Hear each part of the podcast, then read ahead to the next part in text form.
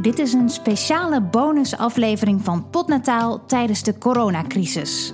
Door het coronavirus ziet onze wereld er opeens heel anders uit. Het is voor iedereen een pittige tijd, maar als je zwanger bent is het nu opeens extra spannend en onzeker.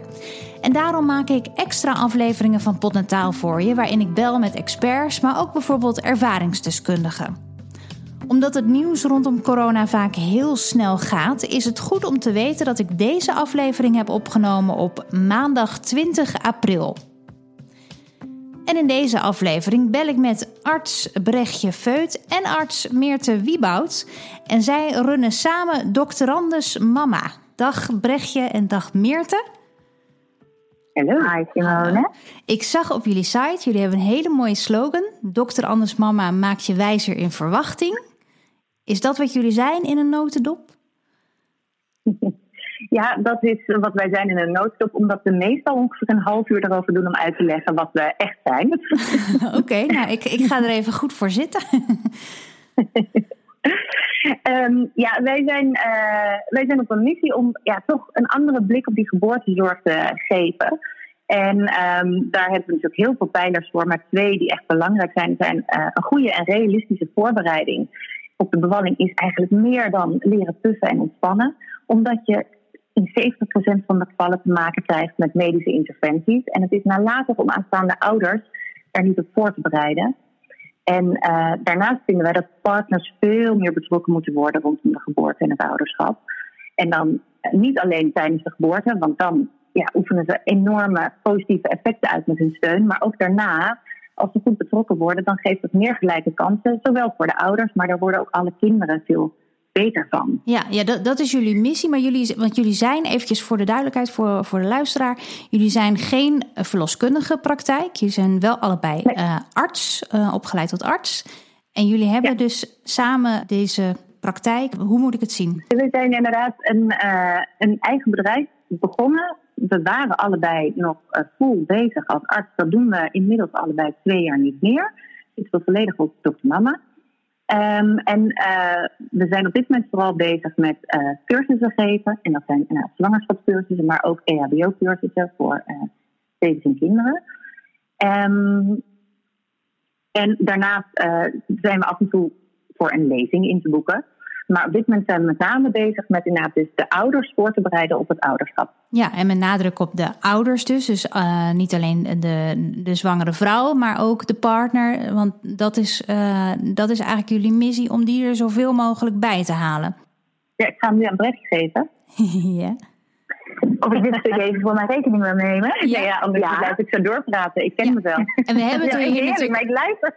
Ik vind het ook leuk, we hebben het hier dan over, omdat natuurlijk in deze tijd, uh, de coronatijd, is opeens, uh, ja, je partner is natuurlijk altijd heel belangrijk, maar nu nog belangrijker omdat je zo ontzettend op elkaar bent aangewezen nu ook. Hè? Want het, je mag nog steeds, uh, ja, mag er maar één iemand bij de geboorte zijn, toch, op dit moment? Dat weten jullie ja. waarschijnlijk ook. Ja, dat klopt. ja.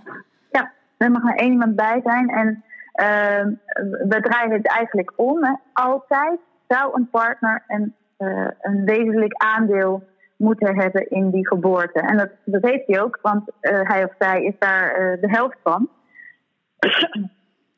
en um, wat, wat zo bijzonder is aan deze tijd, hè, hoewel het natuurlijk kwetsbaar en misschien angstig en ook onzeker en hier en daar zelfs verdrietig, zien we ook een enorme kans dat, dat je niet eigenlijk gedwongen ervaart hoe belangrijk het is als je gelijkwaardig opgaat in die voorbereiding alleen al. En het feit dat alleen partners aanwezig mogen zijn tijdens de geboorte, dat kan ook jammer zijn als je een doula of uh, iemand anders er nog graag bij had willen hebben. Alleen partners die oefenen dus zo'n bewezen groot effect uit op, ja, eigenlijk zou je bijna stiekem kunnen zeggen, het beloop van die geboorte. Want als vrouwen zich continu ondersteund voelen, dan uh, ervaren ze de geboorte als uh, meer plezier is, kunnen ze daar meer tevreden op terugkijken, hebben ze minder behoefte aan pijnbestrijding, zijn er minder kunstgrepen nodig. Dat is wetenschappelijk aangetoond dat, um, ja. dat dat echt heel veel effect heeft op het verloop van de bevalling? Ja, dat is wetenschappelijk bewezen. Hè? En dat, je ziet ook dat er geboortecoaches als paddenstoelen uit de grond poppen Wat uh, fantastisch is, want inderdaad, die steun tijdens je geborgen en veilig voelen tijdens uh, de baring heeft dus zo'n gigantisch effect. En wij zeggen, ja, wie kan dat nou eigenlijk niet beter dan je partner? Want het is helemaal geen rocket science. En je hoeft niet een hele studie te doen om te weten wat je moet doen tijdens zo'n bevalling. Het gaat echt om je, je veilig en geborgen voelen. Dus dat iemand je aanmoedigt en je positief toespreekt. En tegen je zegt dat je het kan. Eh, eh, je hand vasthoudt, zoiets simpels. Uh, is ook heel mooi wetenschappelijk bewijs dat het vasthouden van iemands hand, even los van de geboorte zelf, zelfs, dat dat cortisolspiegel te dalen, ademhaling en hartslag op elkaar afstemt en dus echt stressverminderend werkt. Ja, dat is simpel, maar heeft dus een groot effect. En wie kunnen dat beter doen dan partners die jou als beste kennen, die zonder dat je iets hoeft te zeggen uh, al aan je gezichtsuitdrukking weten hoe of wat. En als zij zich dan ook voorbereiden in die periode samen met jou, ja, dan ga je dus gelijk op in informatieverstrekking en kan uh, je partner ook de spokesperson zijn op het moment van de baring. Als jij uh, dat misschien niet meer zou kunnen zijn, kan hij of zij de vragen stellen die jou weer geruststellen. En want ook dat onderdeel, uh, je betrokken voelen bij beslissingen die genomen worden, ja, daar is je partner dus ook heel belangrijk voor om daar de vragen te stellen die dan misschien lezen. En weer tot uh, ja, meer betrokkenheid en dus ook weer nou ja, bijna controle zou ik willen zeggen. Uh, geeft je meer gevoel van controle en zeggenschap. Ja, want dat, en dat is echt mega belangrijk het clichéverhaal is nu natuurlijk wel een beetje uh, dat uh, een zwangere vrouw een, een zwangerschapscursus volgt en dat er dan op een gegeven moment een keer een partneravond is en dat ja. uh, meestal mannen daar dan zuchtend mee naartoe gesleept ja. worden en die dan ja. bijvoorbeeld al, nou ja, al kippenvel krijgen bij het idee dat ze mee moeten gaan zitten puffen en, en zuchten. Misschien is dat wel iets van, uit films hoor, maar ik, ik hoor dat toch ook wel een beetje om me heen. Maar wat is het wat, wat jullie anders doen dan eigenlijk? Of wat, wat, is, wat is het verschil in de benadering? Nou ja, dat is precies wat je... Oh, nee, nee. Ik geef het aan jou. Ik ga even achterover leunen. um, nu krijg ik meer te weren. Ja, ja precies. Nu kom, nu kom ik weer. Uh, wat, het, wat het verschil maakt, is dat als je par als partner mee mag echt in gelijkwaardigheid. En dus ook gelijkwaardig aangesproken wordt. En niet als ja, hoe die rol tot op heden inderdaad in beeldvorming met name tentoongespreid wordt. Ik bedoel, je hoeft de media maar te openen en het gaat vooral over, ja, ja, dat kom ik nou, het komt een beetje lullig naast. En ja, dat is het verhaal dat zichzelf versterkt. Ook bij de koffiezetapparaten op het werk, wat ze aan elkaar vertellen en zeggen, oh jeetje, moet je alweer mee naar die puscursus. Ja, precies. Um, maar überhaupt het hele woord buscursus is natuurlijk ja, zeker nog bestaan. Um, en de vraag is, waarom zou je daar als partner heen mee moeten? En dan zeker de mannen rollen met hun ogen. Dezelfde vraag kan je eigenlijk ook stellen aan die zwangeren. Waarom vinden we als zwangeren het normaal om tien weken lang dat eindeloos te doen en alleen te focussen op die ontspanning? Terwijl je daarmee eigenlijk nog helemaal niet verder bent in dat je wijzer geworden bent wat je wil weten over die geboorte. Want het ontspannen stuk en het tussenstuk, dat is maar de helft. Het is heel goed om ja, zo min mogelijk angsten te hebben richting die geboorte toe.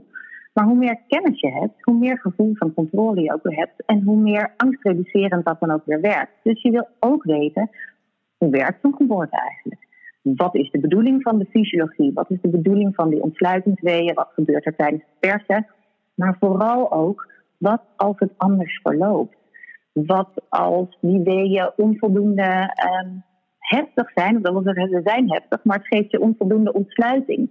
Wat als er gevraagd wordt om die vliezen te breken? Meestal wordt het al niet eens heel erg gevraagd. Is het meer een routinematige handeling, waar ze altijd wel um, consent over vragen. Alleen als je geen idee hebt wat A of B betekent, of wat voor een gevolgen het eventueel heeft op die baring, dan is het heel moeilijk meebeslissen. Ja. En waarom zou je daar dan vervolgens ook alleen als vrouw verantwoordelijk voor zijn? Omdat jij tien keer naar een cursus bent geweest en je partner één keer ja, de cabaret show mee heeft gedaan, want dat is vaak wel, de, de partycursus.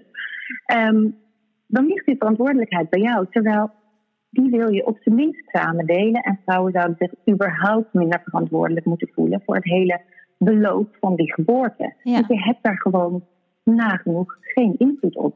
of dat een soepele geboorte is, of dat het een geboorte is waar alle toeters en bellen bij komen kijken. Dat is niet de verantwoordelijkheid van de vrouw. Nee, precies. Nee, zeker. Daar ben ik. Eh, eh, daar geloof ik ook in hoor. Dus daar, daar uh, sta ik helemaal achter. Maar dat is natuurlijk ook wel uh, iets wat je ook hoort. Hè? Dat me. Uh, er gaat ondertussen hier een kat op de kattenbak. ik, weet, ik, weet, niet of je dat, dat horen, maar ik, er wordt hier echt heel druk gegraven. Uh, gezellig. Hebben we, hebben we alles gehad hier in huis. Maar uh, uh, dat ik ook wel merk de laatste tijd dat, dat, dat er ook steeds meer wordt gezegd. je, je hebt zelf de, de, controle juist over je bevalling en hoe het loopt. Maar jullie zeggen eigenlijk dat heb, dat heb je uiteindelijk niet. Absoluut niet. Nee. nee. Ja, het is, het is verschillend. Want ik denk dat wat je bedoelt is dat er veel geroepen wordt dat je de regie zou moeten pakken over ja, je bevalling. Exact, ja. En de regie pakken over je bevalling is iets anders dan je bevalling regisseren.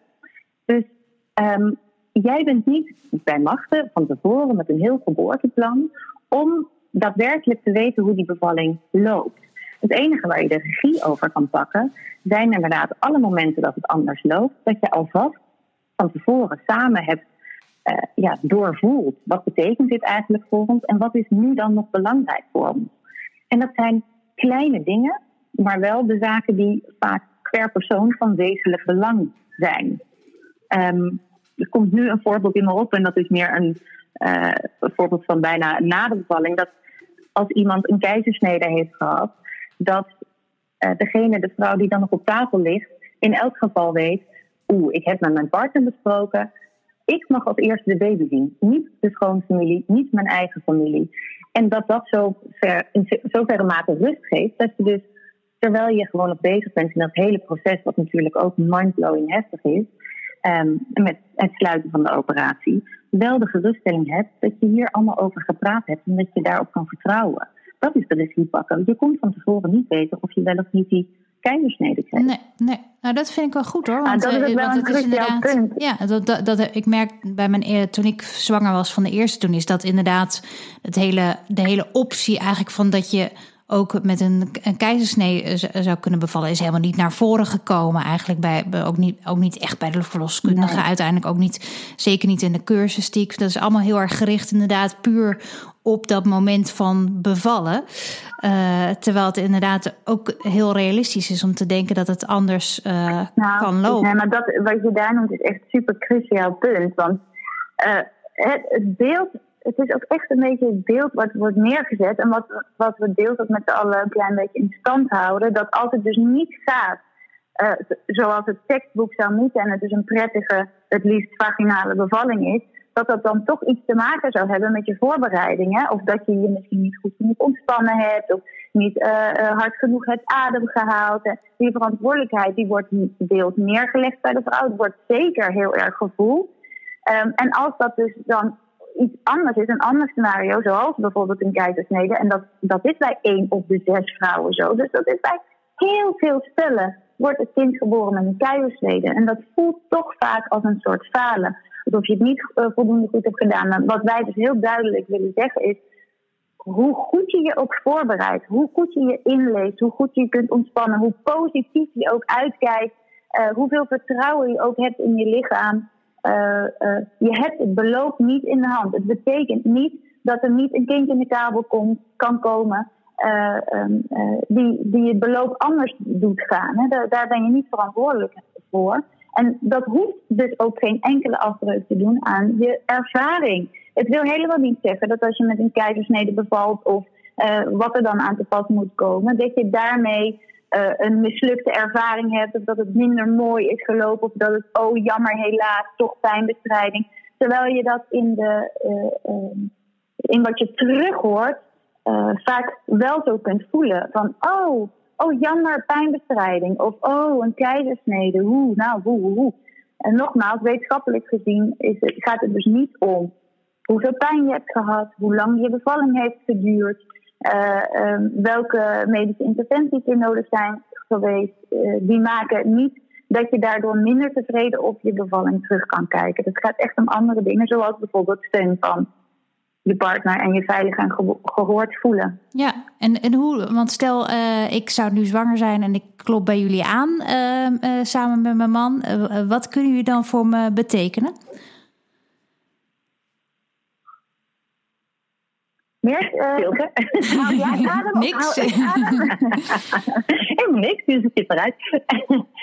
um, wat, wat we doen is eigenlijk uh, tweeledig. Dus uh, we, we leren je alles over de bevalling. Um, ook ontspannen en ademhalen. Ook ontspannen en ademhalen. Um, heeft uh, niet de hoofdfocus, maar het gaat heel erg over het hele idee erachter. Waarom gebruiken mensen ademhaling? Waarom gebruiken mensen ontspanningsoefeningen? Um, maar je doorloopt ook de bevalling, zowel de fysiologische bevalling, dus die volgens het tekstboek behoort te lopen, als de bevalling uh, die anders verloopt. Waardoor je ook mee kan beslissen op de momenten dat er iets aan je gevraagd wordt. En uh, het andere belangrijkste tweede deel is dus continu die filosofie over waar ben je nou verantwoordelijk voor en waar niet. En dan focussen we dus heel erg over de, op de beleving. Want het enige waar je invloed op hebt samen is de beleving van die geboorte. En dat heeft dan vier wetenschappelijk bewezen pijlers. En het allerbelangrijkste is die continue ondersteuning. Daarom gaat de partner elke keer mee. En ze vinden het allemaal fantastisch, omdat je gewoon samen een uitje hebt. Het is gezellig, je zit samen op de bank, je fietst daarna naar huis toe. Ja, nu zet je je computer uit van Zoom.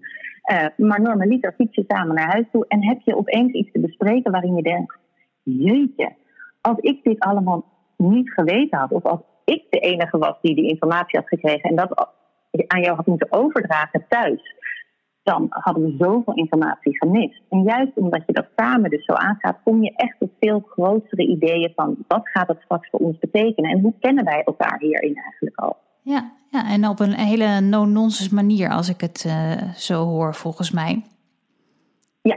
Ja. en dat komt ook omdat wij zelf uh, ja, vrij no-nonsense zijn. Ik uh, en uit, yoga fantastisch. En arts natuurlijk. Maar ik heb het al tien jaar niet gedaan. op papier ben je yogini.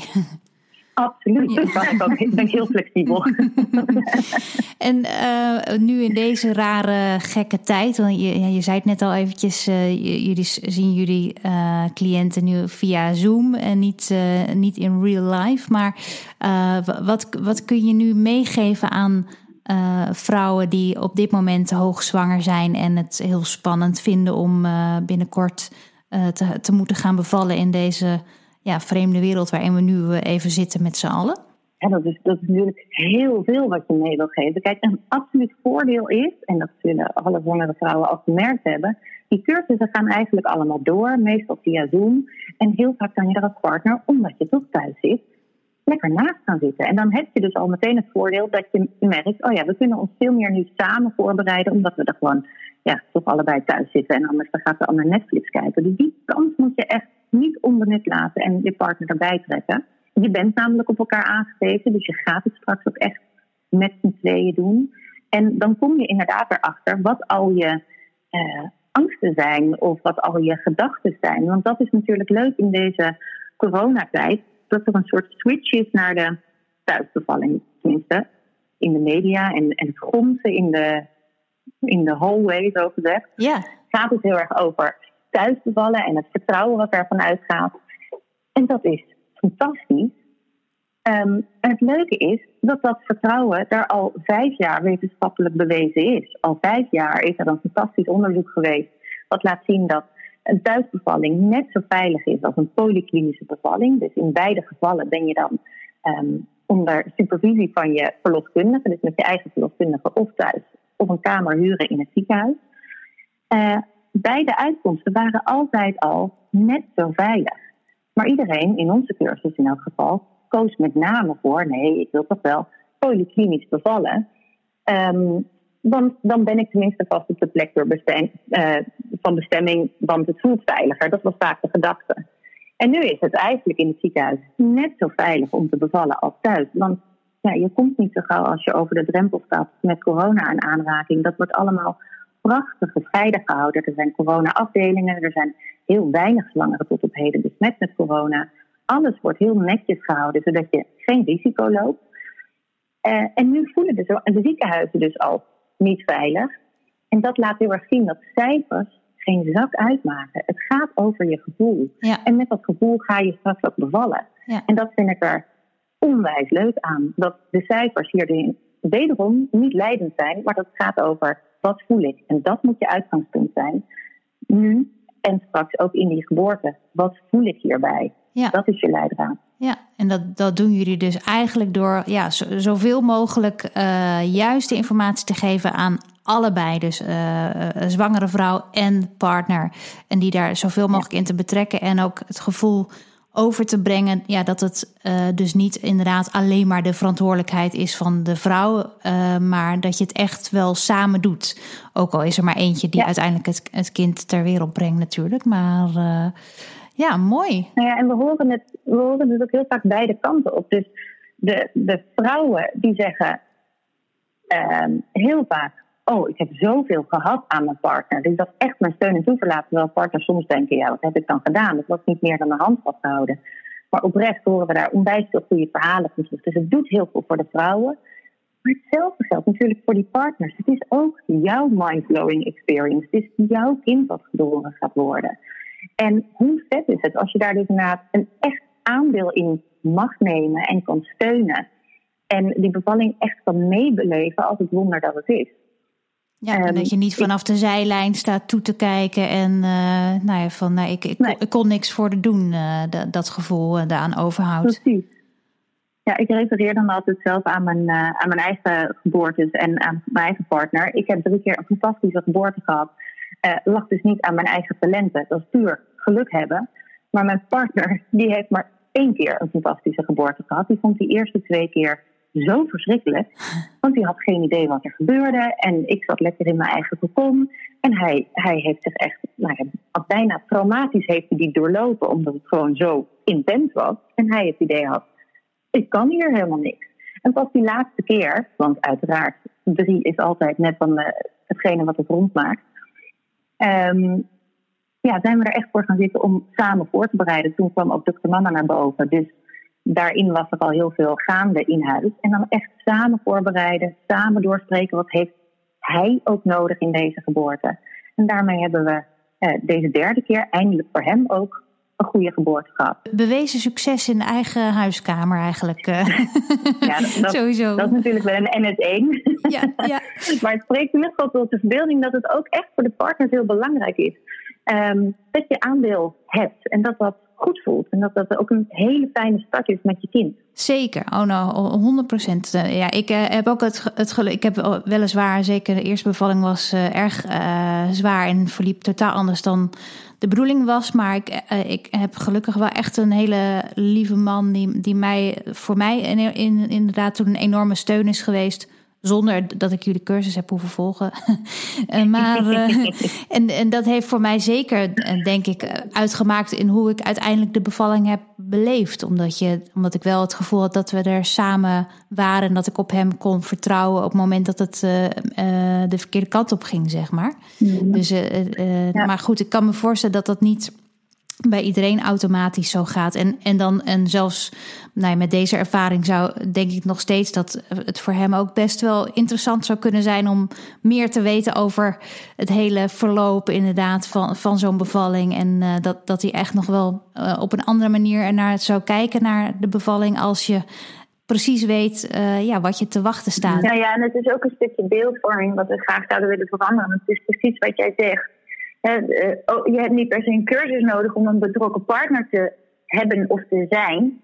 Um, alleen als je voelt dat je in je recht staat met die, die rol innemen en die plek innemen ook in die geboorte en dat je het uh, stuk ook toe te eigenen, um, uh, ja, dan, dan sta je er veel steviger in en kun je het ook veel, als veel mooier ervaren. En ik denk dat alle partners, um, meest mannen, uh, toch tegen die beeldvorm op moeten boksen van uh, je staat erbij als lulletje rozenwater, je kijkt naar en je kan niks doen. En uh, als je enthousiast praat over geboortes, dan ben je toch ook eigenlijk een beetje een sukkel. Ja. Als je meegaat naar die, naar die cursus, die suffe puscursussen, nou, je wordt bijna gecontroleerd aan het koffiezetapparaat dat je zoiets sneus moet doen. Terwijl ik, wat wij merken is dat heel veel partners heel graag een onderdeel willen zijn en net zo uh, bevlogen erover kunnen praten en uh, geëmotioneerd zijn en emotioneel betrokken zijn daarbij. Maar dat is niet de beeldvorming inderdaad. En, en ja, daar, daar kun je best wel last van hebben. En dat proberen we echt uh, te veranderen. En dat zit misschien ook nog wel een beetje gewoon in ons in onze cultuur of zo van, van vroeger uit. Dat dat natuurlijk toch, uh, nou, net als dat we natuurlijk nog, nog steeds niet aan uh, gelijkwaardig partnerverlof uh, zitten en nou, dat soort dingen. Maar ja. Dat, dat, dat dat inderdaad gewoon nog misschien iets heel ouderwets is. we zijn nog net voorbij het stapje, zeg maar, dat de man in de kroeg een sigaar gaat roken tijdens de bevalling. Dat, dat dan niet meer. Maar ja, ik, kan, ik denk wel dat, we, dat er nog steeds heel ouderwets wel wordt gedacht. Hebben jullie dat gevoel? Er is heel veel ontwikkeling op dat gebied hebben we denk ik niet gemaakt. En zeker als je het vergelijkt met ontwikkelingen op andere gebieden, dan zitten we gewoon in de oude oertijd.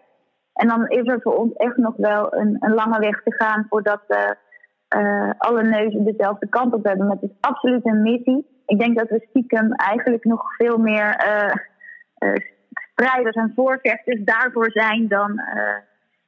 nou ja, goed dat we een cursus, uh, zwangerschapscursussen geven. En we willen echt wel een kentering teweeg brengen. En we hebben ook heel erg het gevoel dat, dat we momentum hebben nu. Dat, dat mensen er meer dan ooit voor openstaan. En uh, ja, dat er een soort beweging gaande is die, ja, die daar wel aan, bij, aan bijdraagt. Het feit alleen nog dat partnerschap wel wordt uitgebreid per 1 juli. Ja, dat vind ik groot feest. alleen als we echt willen dat dat ook wordt opgenomen ja, dan moeten we een soort cultuuromslag gaan maken. En daar willen we ons echt keihard voor inzetten. Ja, nou, het is een missie die ik uh, eh, 100% steun. Dus ik vind het heel uh, tof dat ik jullie uh, in de podcast in ieder geval kon spreken. Als je nu als zwangere vrouw denkt, hier heb ik wat aan, ik wil meer van jullie weten. Waar kun je dan online bij jullie terecht? drsmama.com Ik zal hem ook nog even in de show notes zetten in ieder geval. En nou dank. Uh, ja, ik heb het gevoel dat we nog wel uren kunnen doorkletsen, maar uh, er wachten ook weer allemaal telefoontjes en uh, weet ik het wat. volgens mij voor jullie ook. Dus laten we gaan afronden. Ik ben het helemaal met je eens dat we zeker nog drie uur kunnen doorpraten, maar um, dat, dat, dat kunnen we voor een andere keer doen als er goede wijn bij is of iets. En corona zeker, zeker. Nou, dan spreken we elkaar zeker nog. Superleuk, dankjewel. Oké. Okay. Kijk er naar uit. Doei. Fijne avond. Doei. Doei. Tot zover deze extra aflevering van Potnataal in coronatijd. Wil je meer weten over mij, de maakster van Potnataal? Dan kun je me vinden als @simonewijnands underscore op Instagram. Daar kun je ook al je vragen en opmerkingen kwijt over de podcast. En um, vergeet natuurlijk niet om je te abonneren op de podcast in uh, Spotify of iTunes of waar je het ook luistert. Want uh, als je je abonneert, dan kun je nooit meer een nieuwe aflevering missen. En als je dan toch bezig bent, laat dan nog even een 5-sterren recensie achter in iTunes. Dat wordt uiteraard altijd enorm gewaardeerd en daardoor kunnen nog meer mensen deze podcast makkelijk vinden. Potnataal is te beluisteren via alle beschikbare podcast-apps en natuurlijk via dag en nacht. Dag!